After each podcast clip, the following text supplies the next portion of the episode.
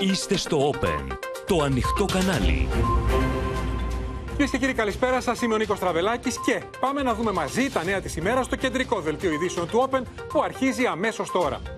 Φιέστα Ερντογάν για την έξοδο του τουρκικού γεωτρύπανου στη Μεσόγειο. Ακραία απειλή ακάρ για το Καστελόριζο. Έτοιμη για όλα τα σενάρια η Αθήνα.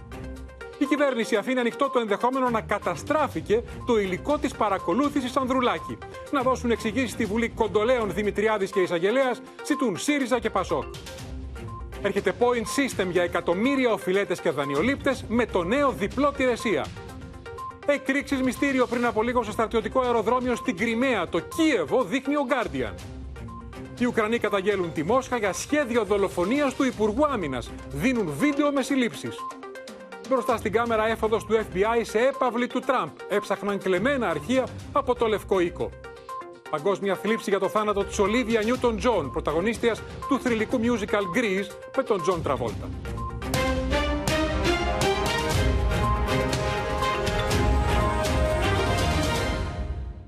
Με μια προκλητική φιέστα, κυρίες και κύριοι, οι Τούρκοι έβγαλαν το μεσημέρι το γεωτρύπανο Αμπτούλ Χαμίντ από το λιμάνι της Μερσίνας με τον Ερντογάν να απειλεί Ελλάδα και Δύση, λέγοντας ότι ούτε οι μαριονέτες ούτε όσοι τραβούν τα νήματά τους θα εμποδίσουν την Τουρκία να διεκδικήσει τα δικαιώματά της στη Μεσόγειο.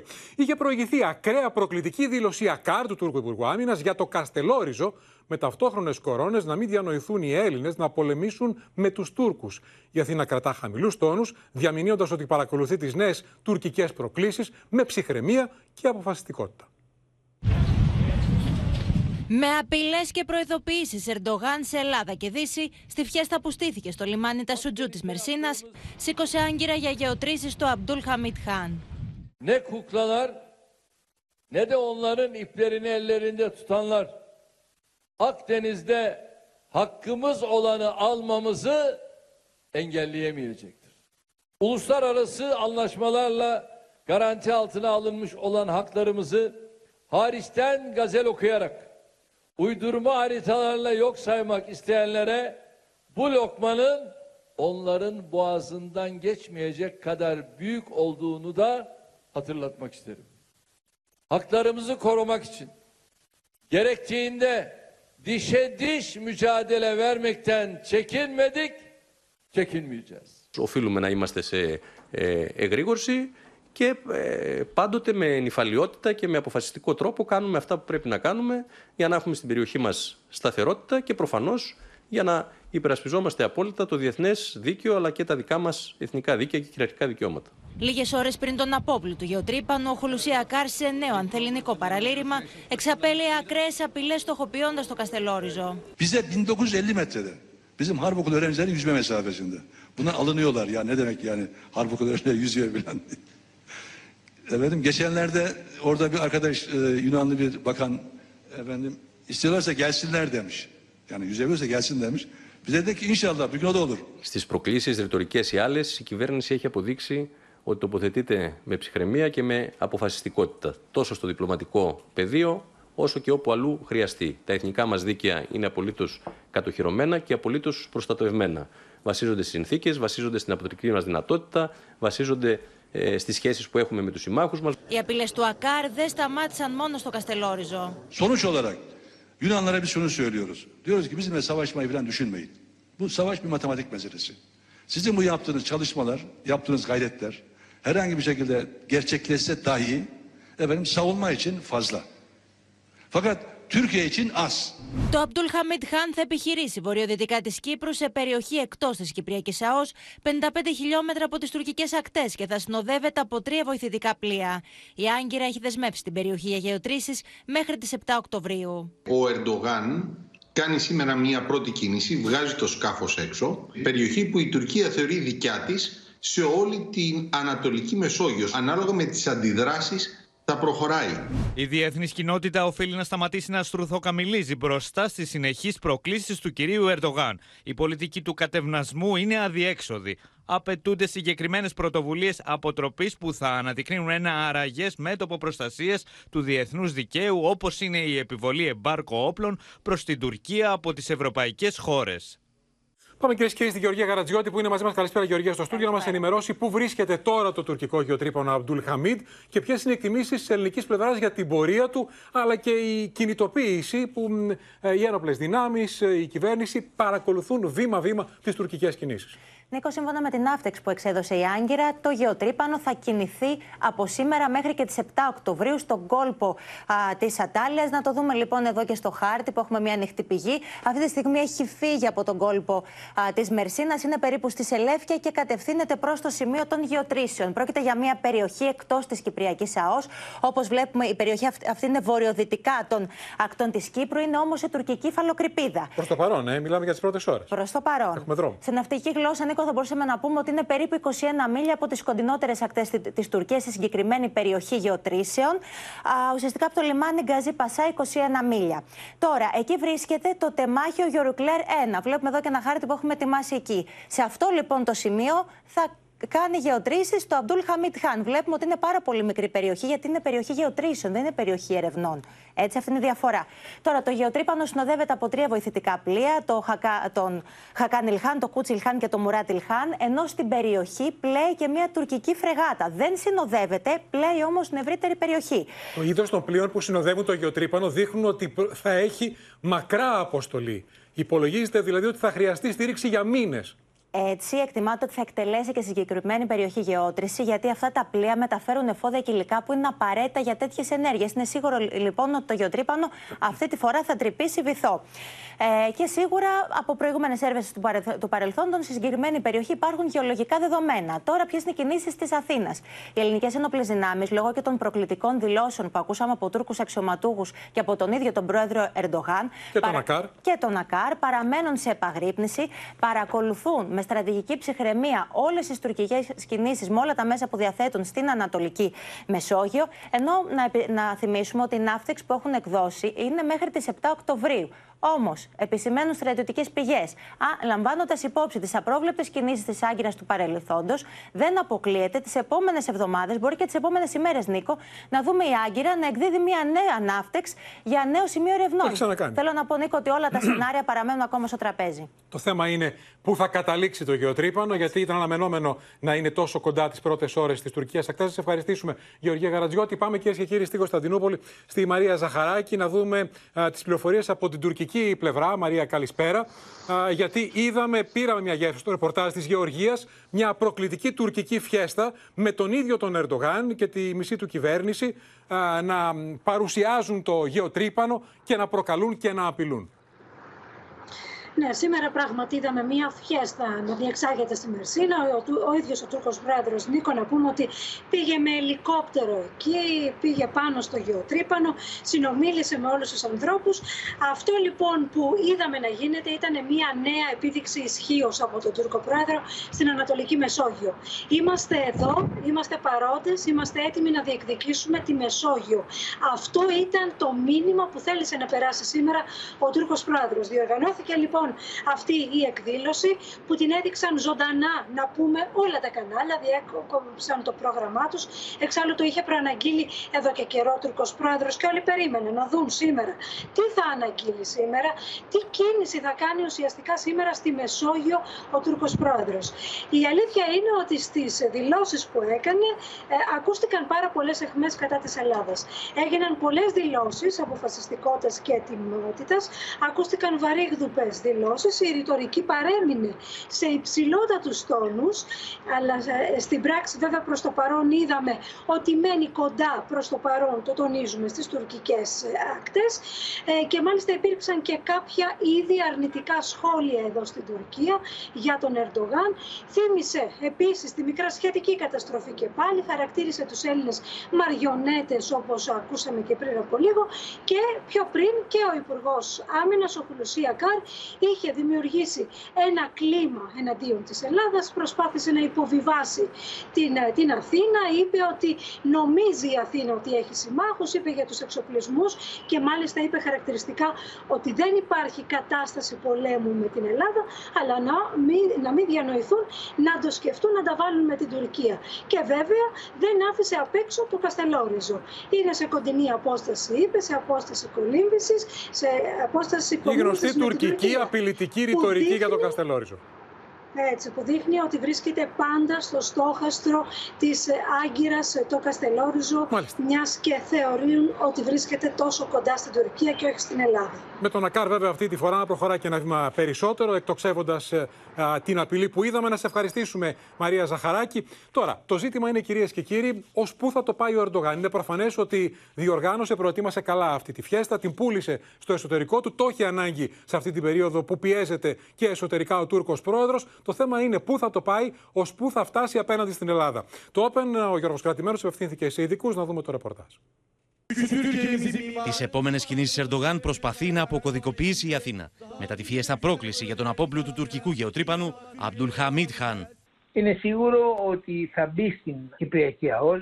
Τώρα δεν ξέρω πόσο αξιόπιστα είναι η γεώτρηση που θα κάνει. Μεγάλες πολυεθνικές πετρελαϊκές εταιρείες που συνεργάζονται με τη Λευκοσία λένε στη Λευκοσία και αυτό είναι μια πληροφορία που σας μεταφέρω ότι δεν έχει τη δυνατότητα να κάνει πραγματικά σοβαρή γεώτρηση άρα περισσότερο η κίνησή του θα έχει πολιτικό χαρακτήρα. Δεν πιστεύω ότι θα διακινδύνευε να πάει σε υψηλού ρίσκου περιοχή με τον κίνδυνο αποτυχίας και της ίδιας αυτής ακόμα της γεώτρησης.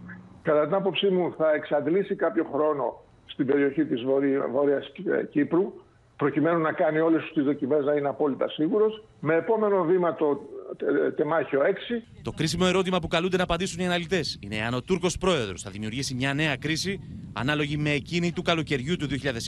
Με δεδομένο ότι η ναύτεξ που εκδόθηκε για το γεωτρύπανο διαρκεί μέχρι τις 7 Οκτωβρίου, κανείς δεν ξέρει αν η Άγκυρα θα κλιμακώνει βήμα-βήμα. Αν δηλαδή προσπαθήσει να κάνει γεώτρηση νότια του Καστελορίζου πολύ περισσότερο ανοιχτά της Κρετής, δηλαδή μετά τα 6 μίλια χωρικά ύδατα, τότε θα έχουμε κρίση. Γιατί ό,τι κι αν θέλει η ελληνική κυβέρνηση, είναι σαφές ότι η Ελλάδα δεν μπορεί να ανεχθεί τέτοια πρόκληση. Η γνώμη μου είναι, έτσι τουλάχιστον όπως είναι τα πράγματα μέχρι στιγμής, πως ο Ερντογάν δεν θα φτάσει μέχρι εκεί. Έχουν αλλάξει αρκετά πράγματα. Ε, κυρίως υπάρχει ένα θέμα ότι ε, η διεθνής κοινότητα, η Ευρωπαϊκή Ένωση, οι χώρες της περιοχής δεν επιθυμούν νέα ένταση στην Ανατολική Μεσόγειο. Έχουμε τη ρωσική εισβολή ε, στην Ουκρανία. Είναι γνωστή η τουρκική τακτική της σταδιακής κλιμάκωσης, λένε οι αναλυτές, οι οποίοι σημειώνουν ότι τώρα υπάρχει μια μεγάλη διαφορά. Ότι πρόκειται για γεωτρήσεις και όχι για έρευνες.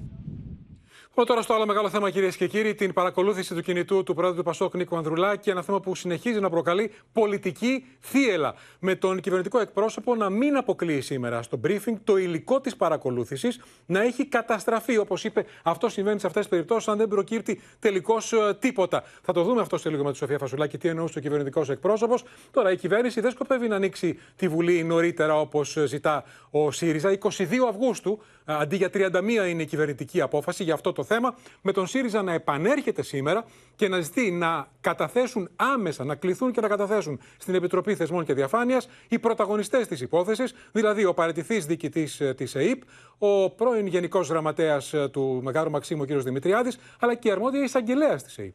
Όταν μία νόμιμη επισύνδεση ολοκληρώνεται και δεν καταλήγει σε τίποτα ε, το οποίο να ε, ακουμπά στο λόγο για τον οποίο να έγινε, τερματίζεται εκεί και καταστρέφεται το οποιοδήποτε αρχείο. Αλλά όλα αυτά, επαναλαμβάνω, είναι ε, πληροφορίες που έχουν οι αρμόδιες αρχές. Με αυτά τα λόγια, ο κυβερνητικός εκπρόσωπος άφησε να νοηθεί πως το αρχείο με τα στοιχεία από την παρακολούθηση Ανδρουλάκη που συγκέντρωσε η ΑΕΠ πιθανόν να έχει ήδη καταστραφεί. Μάλιστα, ο Γιάννης Οικονόμου άφησε εχμές για τον πρόεδρο του Πασόκ και του πέταξε τον μπαλάκι για την ενημέρωση σχετικά με την παρακολούθησή του. Δημόσια επίμονα και περιέργως αρνείται να ενημερωθεί από την κυβέρνηση για τα όσα έγιναν. Στην ουσία, ο κ. Ανδρουλάκης απορρίπτει και δεν αξιοποιεί καμία θεσμική δυνατότητα ενημέρωσης. Ούτε από την κυβέρνηση, ούτε από το κοινοβούλιο, ούτε από τις δημόσιες αρχές.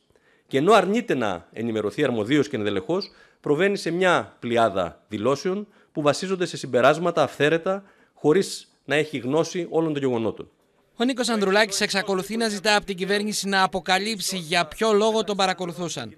Πώς και τυχαίνει η νόμιμος παρακολούθηση του κυρίου Ανδρουλάκη να γίνεται αμέσως μόλις έχει αποτύχει η μόλυνση του κινητού του με το λογισμικό Predator. Μας δουλεύουν όλους πατόκορφα, μιλούν στο όνομα της δημοκρατίας αυτοί που καθημερινώς την παραβιάζουν και μάλιστα εξακολουθούν να γελιοποιούν κάθε ίχνος λογικής. Ο ΣΥΡΙΖΑ με επίσημο αίτημα ζητά την άμεση συνεδρίαση αυτή την εβδομάδα της Επιτροπής Θεσμών και Διαφάνειας για να εξεταστούν ο νυν και ο πρώην διοικητής της ΕΕΠ, κ. Δεμήρης και Κοντολέων, ο πρόεδρος της Αρχής για το Απόρριτο των Επικοινωνιών Χρήστος Ράμος, ο Γρηγόρης Δημητριάδης, στον οποίο ο Πρωθυπουργός καταλόγησε την πολιτική ευθύνη και η εισαγγελέα τη ΕΕΠ που ενέκρινε την παρακολούθηση Ανδρουλάκη.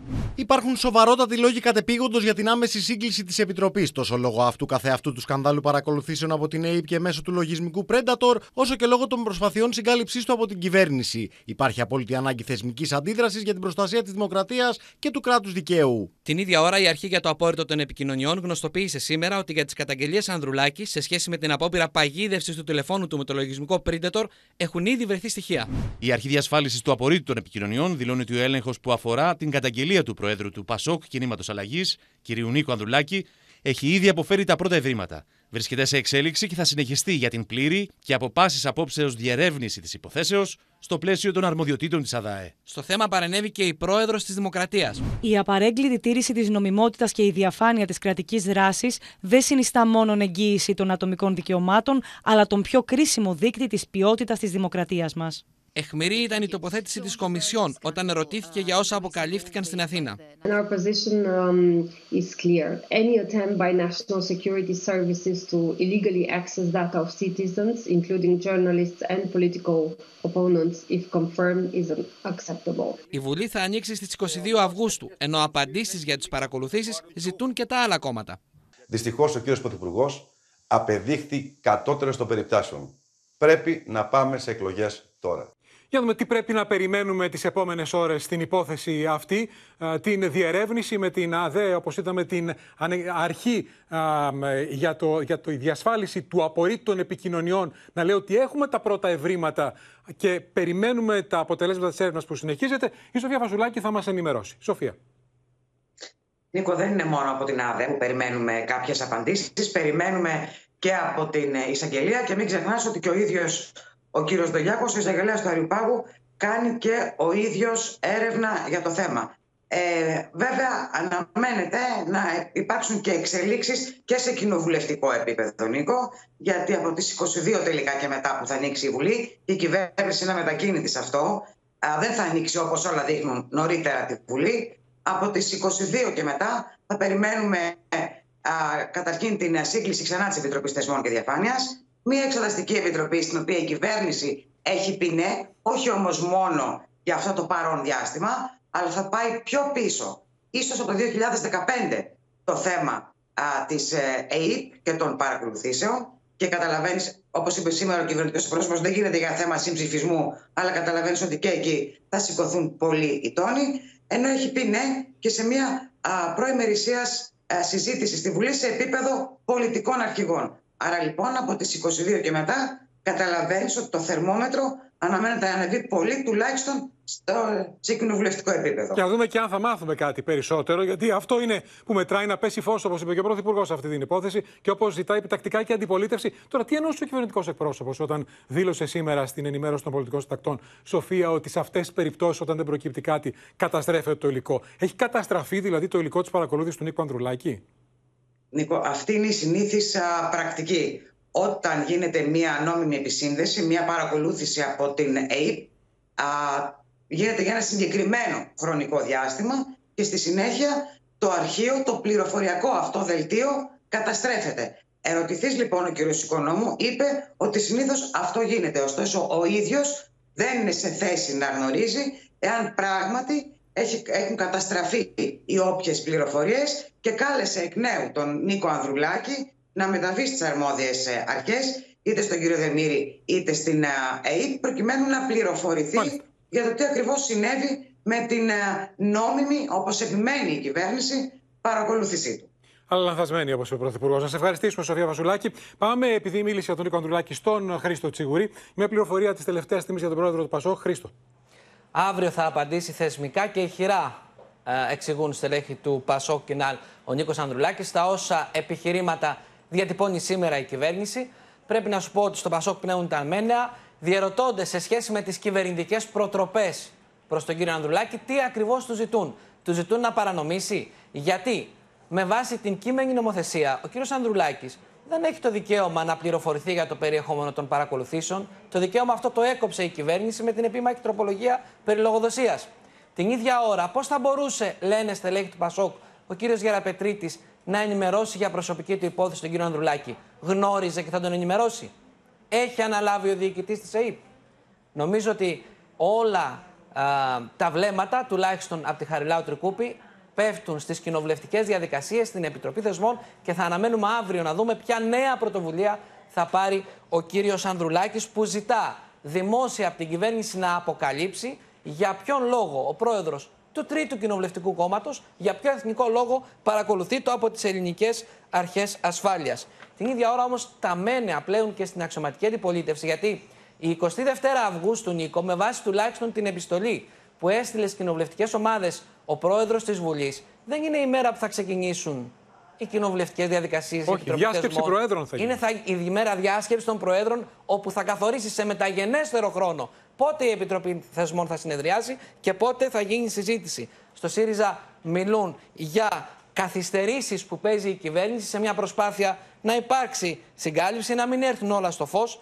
Υποστηρίζουν ότι ό,τι και αν σκαρφιστεί, όποιο τρικ και αν προχωρήσει η κυβέρνηση, τελικά δεν θα γλιτώσει τις ευθύνες της από την εκτροπή που όπως λένε επιχείρησε. Να σου πω πως συναντήσεις με θεσμικούς φορείς και σε εθνικό αλλά και σε ευρωπαϊκό επίπεδο, γιατί ο κύριος Ανδρουλάκης είναι και ε, ευρωβουλευτής, θα έχουμε το αμέσως επόμενο χρονικό διάστημα σε μια προσπάθεια να πιεστεί η κυβέρνηση να τρέξει γρήγορα τις διαδικασίες και να μην κυλήσουν όλα με καλοκαιρινού. Είναι προφανές ότι βρισκόμαστε προ εξελίξεων. Τώρα το πόσο σύντομες θα είναι θα φανεί. Να σε ευχαριστήσουμε, Χρήστο Τσίγουρη. Πάμε στο πεδίο της οικονομίας τώρα, κυρίες και κύριοι. Καθώς ε, μετά από πολύ καιρό και καθώς πέφτουν συνεχώς οι διεθνείς τιμές ε, του πετρελαίου, είδαν οι καταναλωτές σε κάποια πρατήρια η αμόλυβδη επιτέλους να πέφτει και κάτω από τα 2 ευρώ. Ωστόσο, ο μέσος όρος παραμένει πάνω από τα 2 ευρώ το λίτρο για την αμόλυβδη, με τον Υπουργό Οικονομικό Χρήστο Αϊκούρα να δηλώνει σήμερα ότι α, μετά τις ψηφιακές κάρτες θα μπουν τα χρήματα του Fuel Pass, του δεύτερου εκπτωτικού κουπονιού για τα καύσιμα και στους τραπεζικούς λογαριασμούς, όσοι το επέλεξαν αυτό,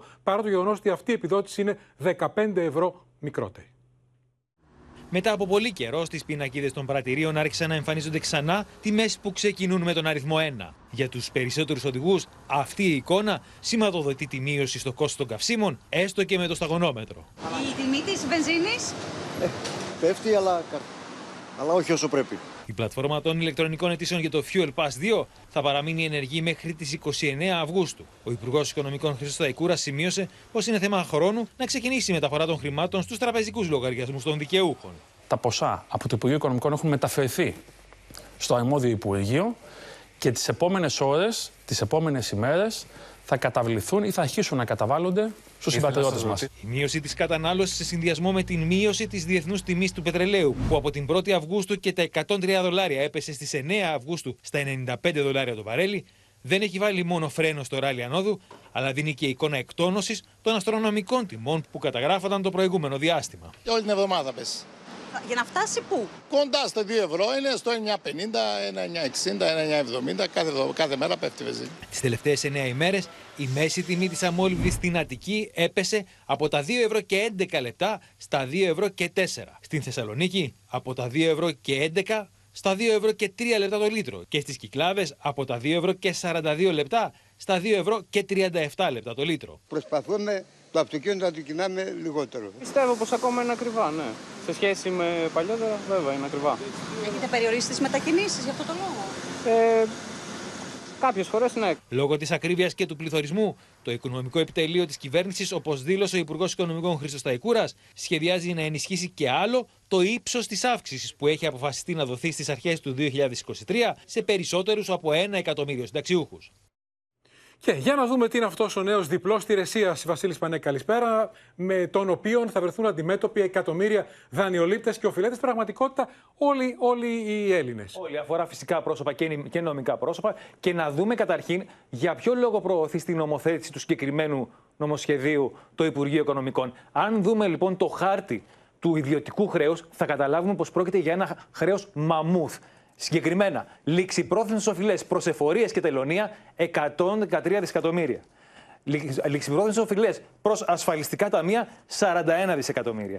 Προς τράπεζες και εταιρείες διαχείρισης χρέους 95 δισεκατομμύρια. Όλο αυτό το ποσό σε- φτάνει τα 250 δισεκατομμύρια ευρώ. Κάποια από αυτά τα χρήματα είναι ανίσπρακτα, θεωρούνται ήδη ανίσπρακτα. Τι θέλουν λοιπόν να κάνουν τώρα από το Υπουργείο Οικονομικών, από την ελληνική κυβέρνηση, όλο αυτό το πράγμα να το μειώσουν και σιγά σιγά να βάλουν σε μια σειρά τα πράγματα. Και πώς θα το κάνουν με αυτό, με θεσμοθετώντα την ανεξάρτητη αρχή πιστοληπτικής αξιολόγησης, η οποία τι θα κάνει ουσιαστικά, θα παρακολουθεί οφειλές του κάθε φυσικού και νομικού προσώπου σε εφορίες, ασφαλιστικά ταμεία και δήμους. Με αυτά τα δεδομένα θα μπορεί να γνωρίζει ανα πάσα στιγμή, εάν και με βάση φυσικά το εισόδημα που διαθέτει ο καθένας από εμάς, εάν μπορεί να πληρώνει τις οφειλές του. Αν δεν μπορεί να πληρώνει τις οφειλές του, τότε θα τον καλεί σε ρύθμιση προκειμένου να μπορεί να συνεχίσει να πληρώνει και να είναι πράσινος. Άρα θα υπάρχει πια μια συνολική εικόνα για τον τρόπο που έχουν κάνει ρύθμιση, απληρώνουν, δεν πληρώνουν και τράπεζες και ασφαλιστικά ταμεία και εφορία. Συνολική ρύθμιση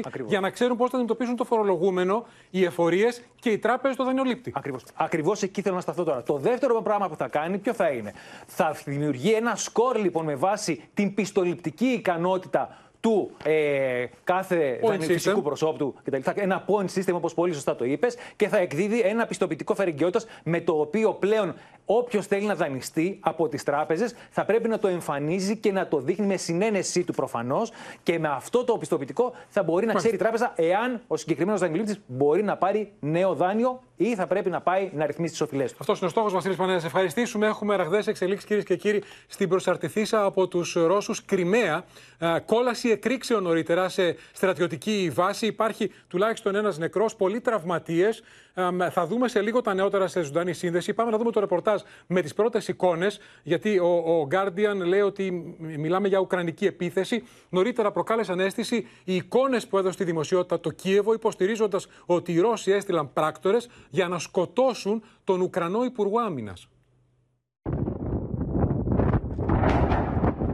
12 ισχυρές εκρήξεις συγκλονίζουν την Κρυμαία μέσα σε ένα λεπτό. Μάρτυρες αναφέρουν πως ο πυκνός μαύρος καπνός είναι προς την κατεύθυνση της ρωσικής στρατιωτικής βάσης που υπάρχει στην περιοχή.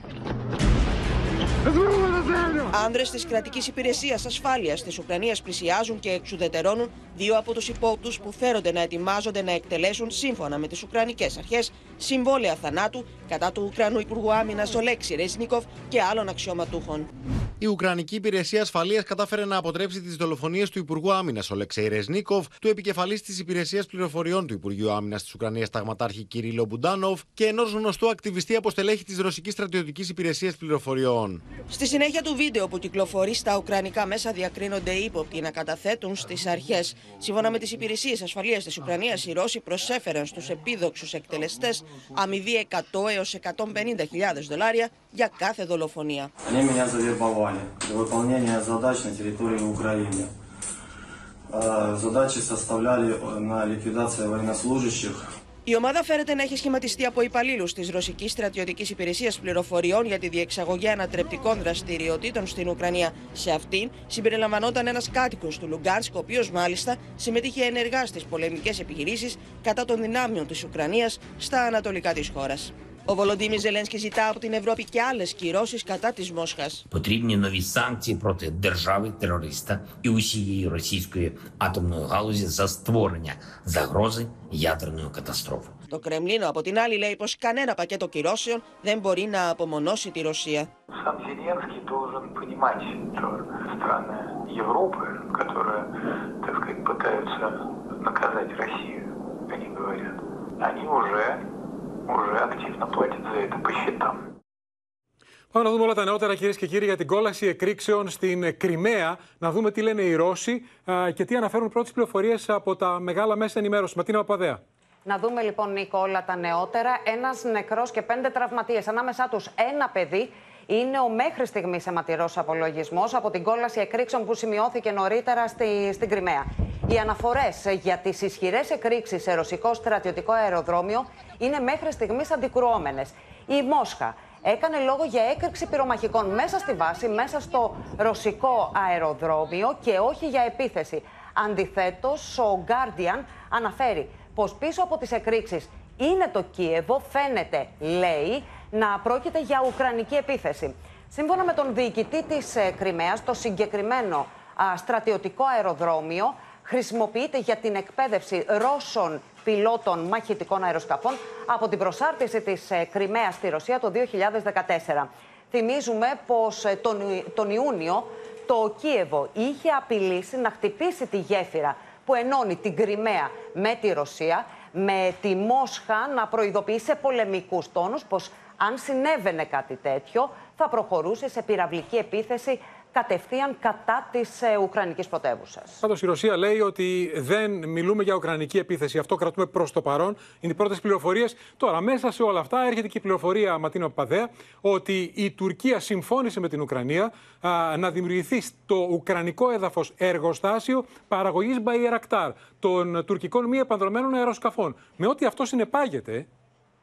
Ακριβώς. Η, η Τουρκία Νίκο συνεχίζει να πατά σε δύο βάρκες στον πόλεμο της ε, Ουκρανίας και ο Ταγί Περντογάν σε διπλό ταμπλό από τη μία εμβαθύνει τους οικονομικούς και εμπορικούς ε, δεσμούς με τη Μόσχα. Και θυμόμαστε όλοι πριν από λίγες μέρες τις συμφωνίες που κλείστηκαν μαζί με τον ε, Βλαντιμίρ Πούτιν ακριβώς.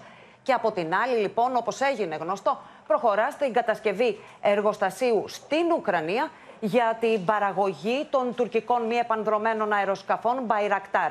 Τα εν λόγω drones, να θυμίσουμε ότι είναι από τα πλέον ισχυρά όπλα στα χέρια των Ουκρανών και προφανώς χρησιμοποιούνται στον πόλεμο, χρησιμοποιούνται σε βάρος των ρωσικών δυνάμεων. Όπως έγινε γνωστό από τον πρεσβευτή της Ουκρανίας στην Τουρκία, η Baikar, η εταιρεία των τουρκικών ε, drones, έχει ήδη συστήσει εταιρεία στην ε, Ουκρανία Μάλιστα. και έχει ήδη αγοράσει έκταση για την κατασκευή του εργοστασίου. πριν από λίγο είχαμε την πρώτη σφοδρή αντίδραση από τον εκπρόσωπο του Κρεμλίνου, τον κύριο Πεσκόφ. Πάμε να την ακούσουμε. Ну, э, там э, факт создания такого объекта, такого объекта, который э, сразу же, конечно же, подпадет под э, тему демилитаризации, это нужно понимать.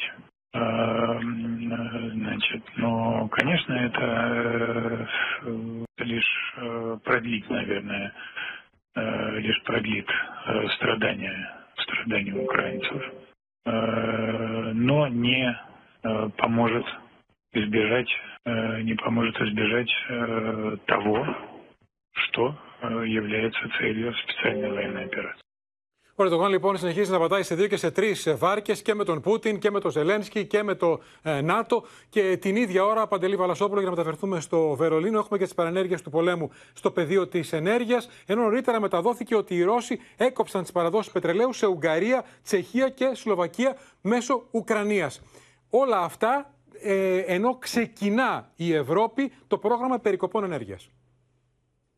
Ναι, Νίκο, και γι' αυτό το λόγο η Γερμανία προετοιμάζεται για ε, κάποιο μεγάλο, εάν δηλαδή η Ρωσία κόψει εντελώς την παροχή αερίου προς την ε, Γερμανία και γενικότερα προς την Ευρώπη. Αυτό που λένε είναι ότι αυτή τη στιγμή οι Γερμανοί πολίτες, Νίκο, πρέπει να κάνουν οικονομία 20% αυτή τη στιγμή το καλοκαίρι μέχρι να φτάσουμε το Νοέμβριο. Το Νοέμβριο πρέπει να έχουμε εξοικονομήσει, λένε στη Γερμανία, το 71% ώστε να μπορέσουμε να περάσουμε το χειμώνα. Τι γίνεται αυτή τη στιγμή; Όντως υπάρχει αυτό. Όντως οι Γερμανοί πολίτες εξοικονομούν πολύ σοβαρές ποσότητες αερίου. Το θέμα είναι τι θα γίνει το Νοέμβριο και αν θα υπάρξει το 71 ή το 91%. Αυτό που λένε είναι ότι αυτή τη στιγμή θα είναι πολύ δύσκολος ο χειμώνας, όμως εάν προσπαθήσουν οι πολίτες και κάνουν ακόμη μεγαλύτερες εξοικονομήσεις στην ενέργεια, μπορεί και να το περάσουμε. Τι θέλουμε να πούνε; Ότι πρόκειται για έναν μεγάλο δύσκολο χειμώνα μπροστά μας, Νικό. Όμως δεν πρόκειται να παραδοθούν. Δεν πρόκειται να παραδοθούν στους εκβιασμούς της Ρωσίας. Και αυτό είναι το δύσκολο και αυτό είναι το οποίο λένε όλοι. Να σα ευχαριστήσουμε, Παντελή Βαλασόπουλη. Πάμε τώρα στις ΗΠΑ, κυρίες και κύριοι, και στην έφοδο που έκαναν πράκτορες του FBI, νυχτερινή έφοδο σε έπαυλη του Ντόναλτ Τραμπ στη Φλόριντα. Ο στόχος, σύμφωνα με πληροφορίες, να βρουν και να κατασχέσουν κλεμμένα από τον πρώην πρόεδρο των ΗΠΑ αρχεία που τα είχε στο σπίτι του. Έντονη αντίδραση Τραμπ, ο οποίος έκανε λόγο για πολιτική δίωξη. Πράκτορες του FBI πραγματοποιούν απροειδοποίητη έφοδο στο Μάρα Λάγο, τη διάσημη κατοικία του Ντόναλτ Τραμπ στη Φλόριντα. Ο πρώην πρόεδρος των Ηνωμένων Πολιτειών, αν και αναφέρει ότι συνεργάστηκε απολύτως, καταγγέλει ότι υφίσταται πολιτικό διωγμό και ότι οι πράκτορες των Ομοσπονδιακών Αρχών παραβίασαν μέχρι και το χρηματοκιβώτιό του.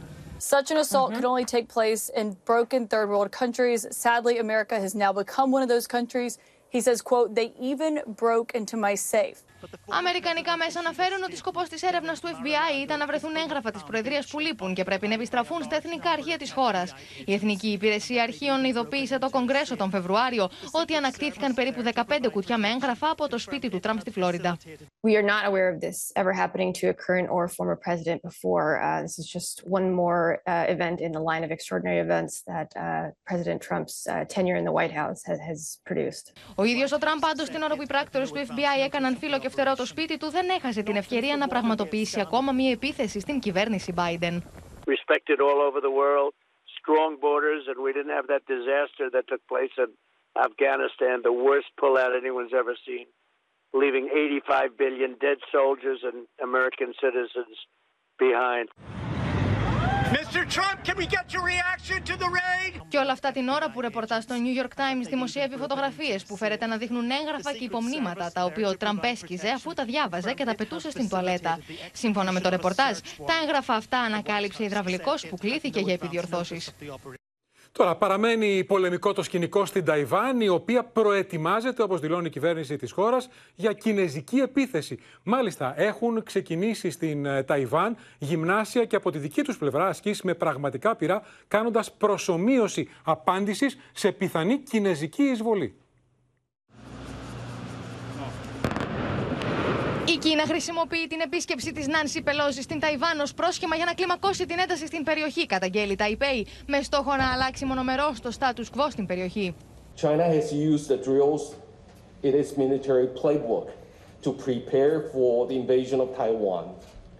It is conducting large-scale military exercises and missile launches, as well as cyber attacks, disinformation campaign, Και όσο οι μεγάλες κλίμακας ασκήσεις του Κινέζικου στρατού στο στενό της Ταϊβάν παίρνουν κάθε μέρα παράταση, ο Λευκό Οίκο παρακολουθεί στενά τις εξελίξεις στον Ιδοειρηνικό, επιχειρώντας να ρίξει τους τόνους και κατηγορώντας παράλληλα το Πεκίνο ότι ψάχνει αφορμές για να προκαλέσει εντάσεις. And so you saw a series of uh, live fire demonstrations, including uh, you know something around a dozen uh, uh, missile uh, exercises that kind of bracketed uh, the island. Ο πρόεδρο Biden πάντω αρνήθηκε να σχολιάσει το ταξίδι τη Προέδρου τη Αμερικανική Βουλή στην Ταϊβάν, αποφεύγοντα να απαντήσει σε σχετική ερώτηση δημοσιογράφου. I'm not worried, but I'm concerned that they're moving as much as they are. But I don't think they're going to do anything more. I, was a live move of the speaker to go to Taiwan. that was her decision. Thank Are you still going to do But China will not be allowed to isolate Taiwan.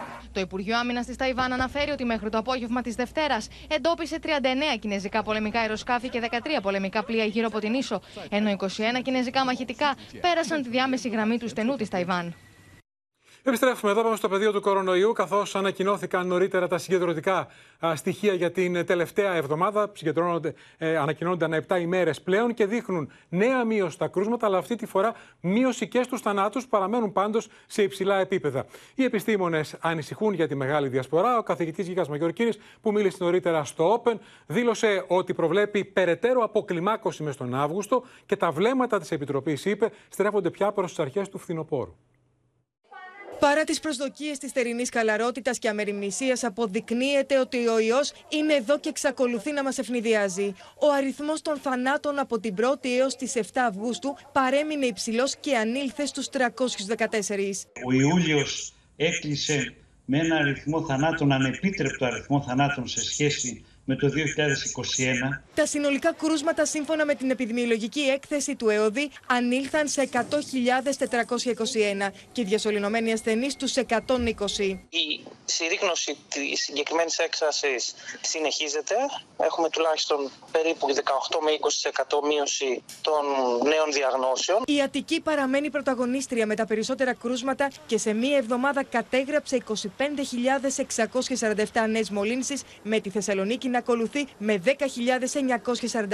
Το έβδομο κύμα που το περιμένουμε όλοι να ξεκινήσει από τη Βόρεια Ελλάδα το χειμώνα, ο και αλίμονο εάν αρχίσει ε, με ακραία χαλάρωση των μέτρων. Η πίεση στα νοσοκομεία έχει υποχωρήσει. Ωστόσο, αυτό που τρομάζει τους υγειονομικούς είναι οι φθινοπορεινοί μήνες, οπότε και αναμένεται να δοκιμάσουν ξανά τις αντοχές τους. Θεωρώ ότι θα είναι πολύ πιο διαχειρίσιμη από ό,τι πέρυσι, αλλά μένει να δούμε πόσο και αν θα χρειαστούν κάποιες επιπλέον διορθωτικές κινήσεις του στυλ, αν θα χρειαστεί κάποια μάσκα. Δεν μπορούμε να γυρίζουμε πίσω. Εμείς είπαμε θα πάμε μπροστά με λίγη προσοχή, με μάσκα που όπου χρειαστεί να τη χρησιμοποιήσουμε. Δεν μπορεί, ο Έλληνας δεν μπορεί να ακούει αυστηρότητα, μέτρα. Σύμφωνα με τους ειδικούς αλλά και την ηγεσία του Υπουργείου Υγείας, όλα πλέον εξαρτώνται από την αξιολόγηση των επιστημονικών δεδομένων μετά το τέλος του καλοκαιριού και από τον κορονοϊό στο μέτωπο του τουρισμού που μπορεί να σπάει φέτος ε, ρεκόρ και να ετοιμάζεται να καταρρύψει, να ξεπεράσει και την καλή χρονιά του 2019. Ωστόσο, για τους ε, Έλληνες οι οποίοι παραδοσιακά αυτή την περίοδο πηγαίνουν έστω μερικές μέρες διακοπές. Τα στοιχεία που ανακοίνωσε η Ελστάτ δείχνουν ότι για το πορτοφόλι του μέσου Έλληνα ένα ακόμα και σύντομο ταξίδι σε ελληνικό νησί δεν μπορεί να το υποστηρίξει η μέση ελληνική οικογένεια. Δείχνουν δηλαδή, όπως θα δούμε στο ρεπορτάζ, ότι μόνο για τα ακτοπλοϊκά εισιτήρια με τραμελή οικογένεια με αυτοκίνητο χρειάζεται παραπάνω από ένα βασικό μισθό. Πλέον έχουν ακριβήνει όλα και δεν φτάνει και ο βασικός μισθός και ο βασικός μισθός δεν ανεβαίνει κιόλας. Σχεδόν έναν βασικό μισθό χρειάζεται μια τετραμελής οικογένεια για να ταξιδέψει από τον Πειραιά σε ένα δημοφιλές νησί των Κυκλάδων. Έτσι, για αρκετούς, οι διακοπές στο Αιγαίο αποτελούν όνειρο θερινής νυχτός. Πού να πάμε, να πάμε Κυκλάδες, δεν το συζητάμε, είναι πονεμένη ιστορία.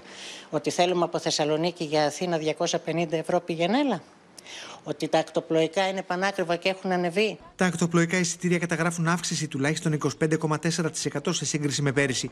Ένα ζευγάρι με δύο παιδιά σε κάθισμα αεροπορικού τύπου και αυτοκίνητο για να ταξιδέψει με επιστροφή από τον Πειραιά στην Άξο θα πρέπει να πληρώσει 618 ευρώ, ενώ για τη Σύφνο θα χρειαστεί να βάλει πιο βαθιά το χέρι στην τσέπη και να δώσει 657 ευρώ.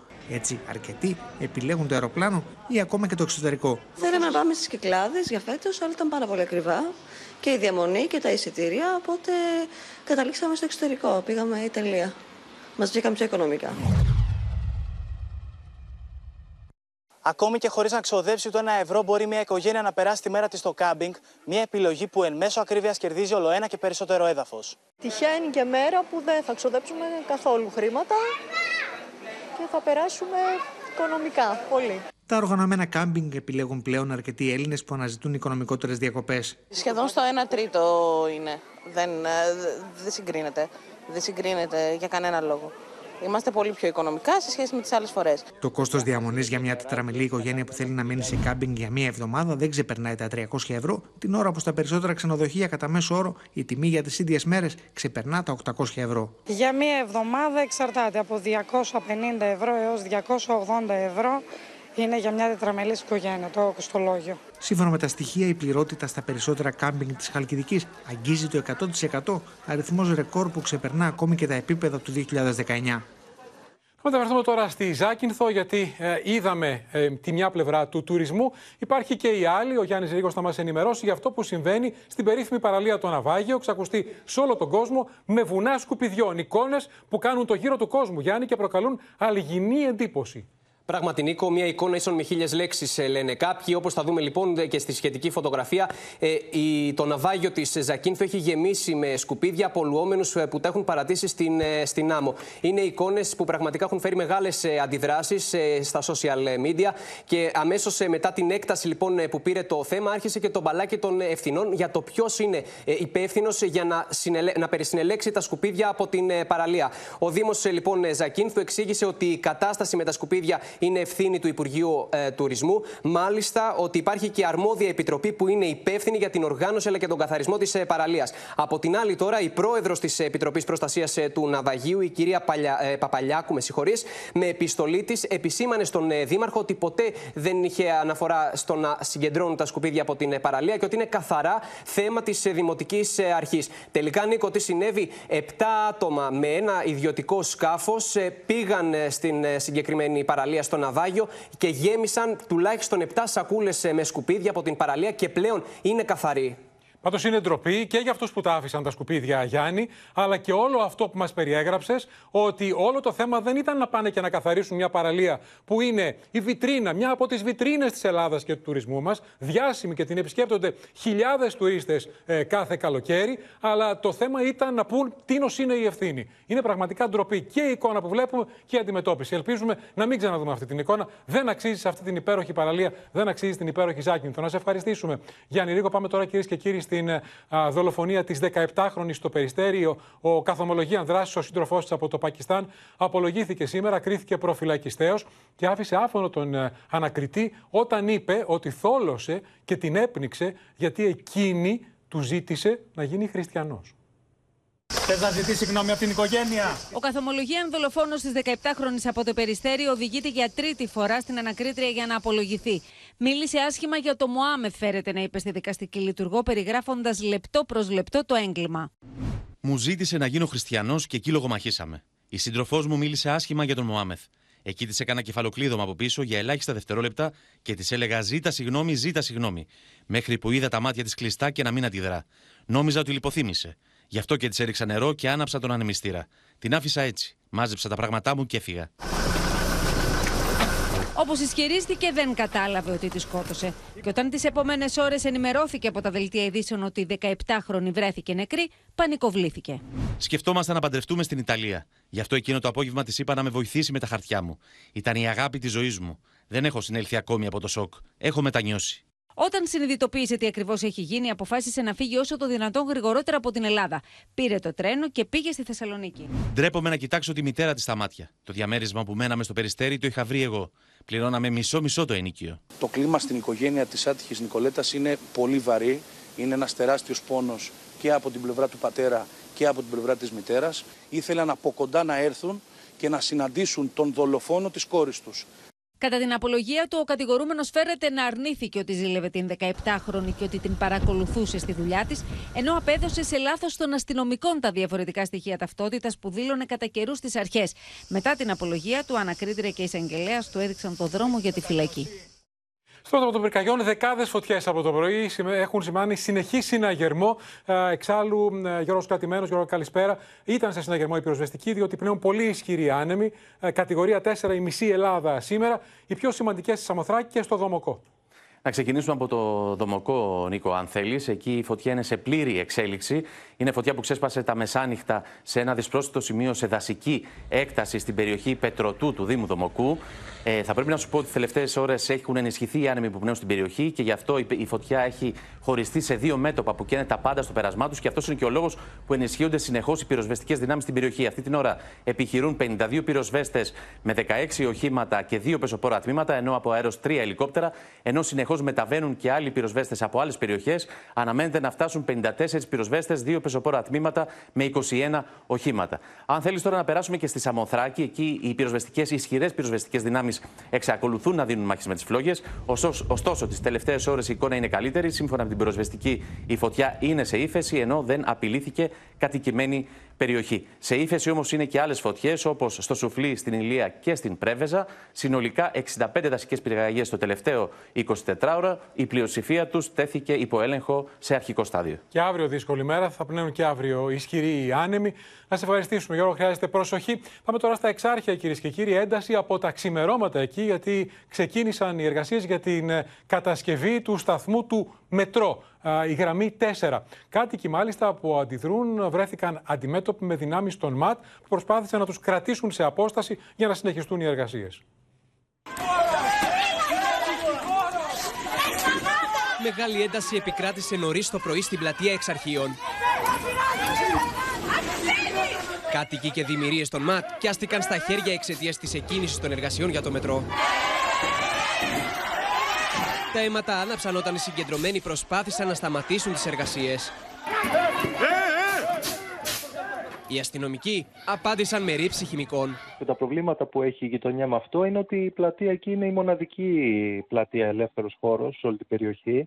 Οπότε τώρα η κατασκευή του μετρό αφενός θα κλείσει αυτό το χώρο για καμιά δεκαετία όσο θα υλοποιούνται τα έργα και αφετέρου όταν φτιαχτεί εκεί ο σταθμός θα έχει τις δύο κυλιόμενες σκάλες ακριβώς στο κέντρο που είναι η πλατεία σήμερα. Όλα ξεκίνησαν στις 8.30 το πρωί όταν οι εργάτες του μετρό ξεκίνησαν τις εργασίες στην πλατεία όπου έκοψαν και δέντρα.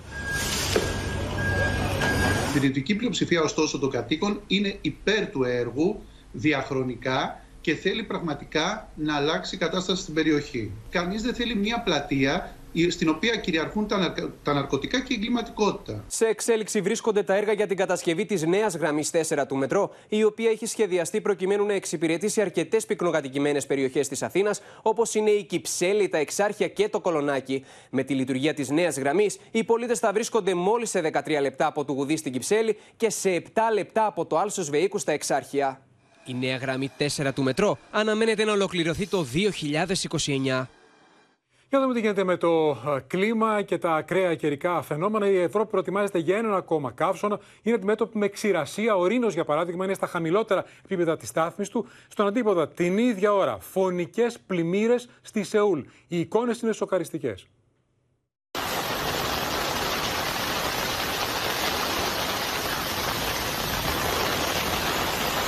Εικόνες βιβλικής καταστροφής στη Νότια Κορέα. Ακραία καιρικά φαινόμενα πλήττουν την πρωτεύουσα της χώρας Σεούλ. Οι δρόμοι έχουν μετατραπεί κυριολεκτικά σε σαρωτικούς χυμάρους.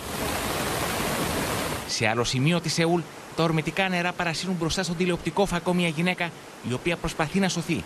Δείχνει όμως να μην μπορεί να τα καταφέρει.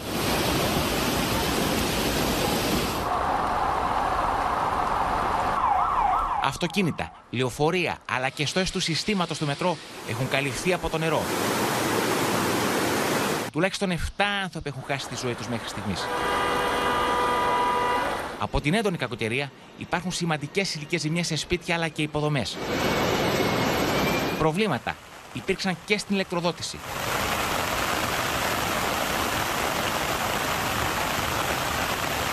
Αυτό είχε ως αποτέλεσμα να υπάρξουν προβλήματα και στο δικό δίκτυο με τη βροχόπτωση να έχει φτάσει στα 420 χιλιοστά. Ο πρόεδρος της Νότιας Κορέας πραγματοποίησε επίσκεψη στις πληγήσεις περιοχές. Θλίψη σε όλο τον κόσμο, κυρίες και κύριοι, έχει προκαλέσει ο θάνατος της Ολίβια Νιούτον Τζόουν. Στα 73 της έφυγε μετά από μάχη πολλών ετών, 30 ετών με τον καρκίνο του μαστού. Η Ολίβια Νιούτον Τζόουν που έγινε διάσημη σε όλο τον κόσμο για το γκριζ με τον Τζον Τραβόλτα. Θα θυμηθούμε τις περίφημες αυτές σκηνές που έχουν αφήσει εποχή. Θυμίζω Grease 1978.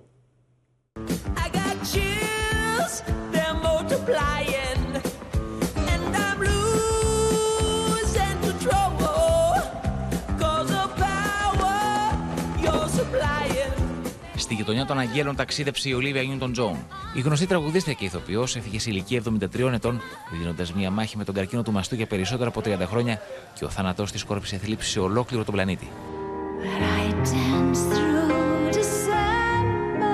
Γεννημένη στη Μεγάλη Βρετανία και μεγαλωμένη στην Αυστραλία, η Ολίβια Νιούτον Τζόουν έγινε γνωστή τη δεκαετία του 70.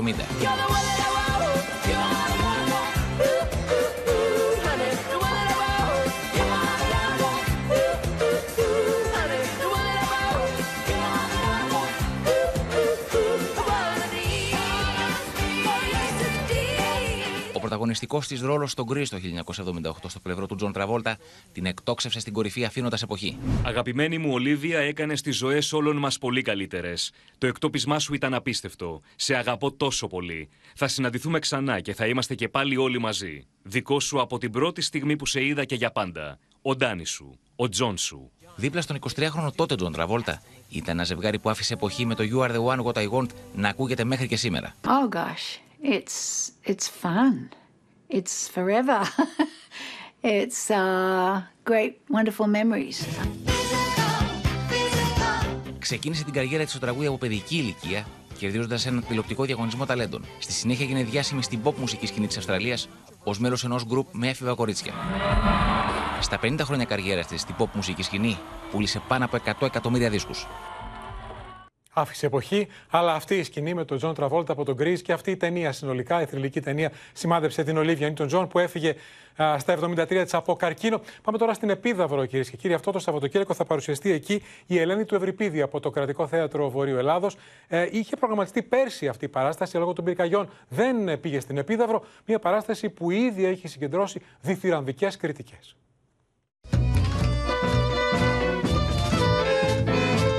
Η ωραία Ελένη, σύμβολο της αμορφιάς, του πάθους και του πόθου, δεν πήγε ποτέ στην Τρία. Αλλά έφτασε εκεί μόνο το είδωλό της, σύμφωνα με τον Ευρυπίδη, ο οποίος στην ομώνυμη κομικοτραγωδία του δεν βασίζεται στην ομυρική εκδοχή του μύθου, αλλά σε αυτή που δημιούργησε ως τη Σύχωρος. Συνεπώς, ο Τροϊκός Πόλεμος, που επέφερε τόσα δεινά, έγινε με πρόσχημα ένα είδωλο, για ένα πουκάμισο αδιανό, όπως έγραφε ο Γιώργος Σεφέρης. Την περίφημη φωτιά που αφάνισε την τρία εγώ την έβαλα. Ο Μενέλαος. Η Ελένη του Ευρυπίδη μια παραγωγή του Κρατικού Θεάτρου Βορείου Ελλάδος μετά τις περσινές ακυρώσεις στο Φεστιβάλ Επιδαύρου εξαιτίας των πυρκαγιών θα παρουσιαστεί στο Αρχαίο Αργολικό Θέατρο του Πολυκλήτου στις 12 και 13 Αυγούστου. Η παράσταση που έχει κερδίσει τον έπαινο του κοινού και των ειδικών φέρει τη σκηνοθετική σφραγίδα του Βασίλη Παπαβασιλείου, ενώ τη μετάφραση υπογράφει ο Παντελής Μπουκάλας. Η ιστορία της Ελένης είναι συνδεδεμένη με την έννοια του απόλυτου κάλους, της απόλυτης ομορφιάς και υπάρχει και η άλλη όψη του νομίσματος που μας λέει ότι η ομορφιά υπάρχει για να μας ξεγελά. Στην παράσταση του αντιπολεμικού έργου του Ευρυπίδη που γράφτηκε αμέσως μετά την πανολεθρία των Αθηναίων στη Σικελία την Ελένη υποδίεται η Έμιλη Κολιανδρή και τον Μενέλα ο Θέμης Πάνου. Η Ελένη του Ευρυπίδη είναι ένα κείμενο το οποίο προσφέρεται για μια συνομιλία ε, ε, ζωντανή με το παρόν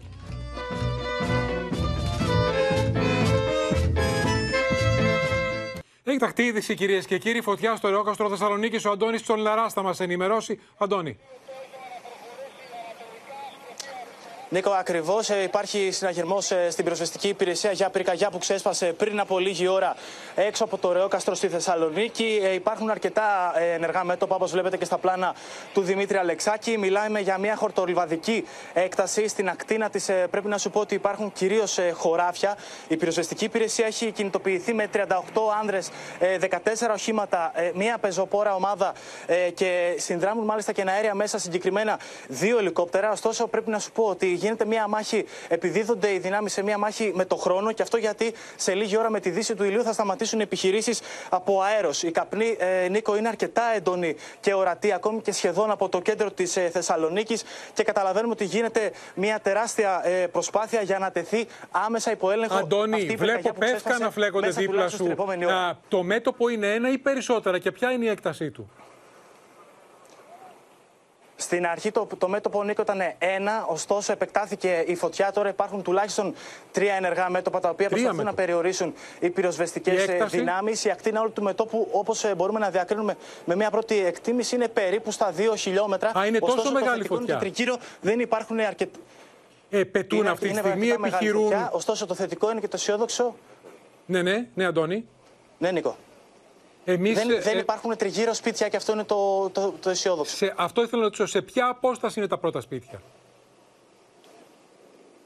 Τα πρώτα σπίτια περίπου στα 3 με 4 χιλιόμετρα, ίσως και παραπάνω, είναι αρκετά μακριά.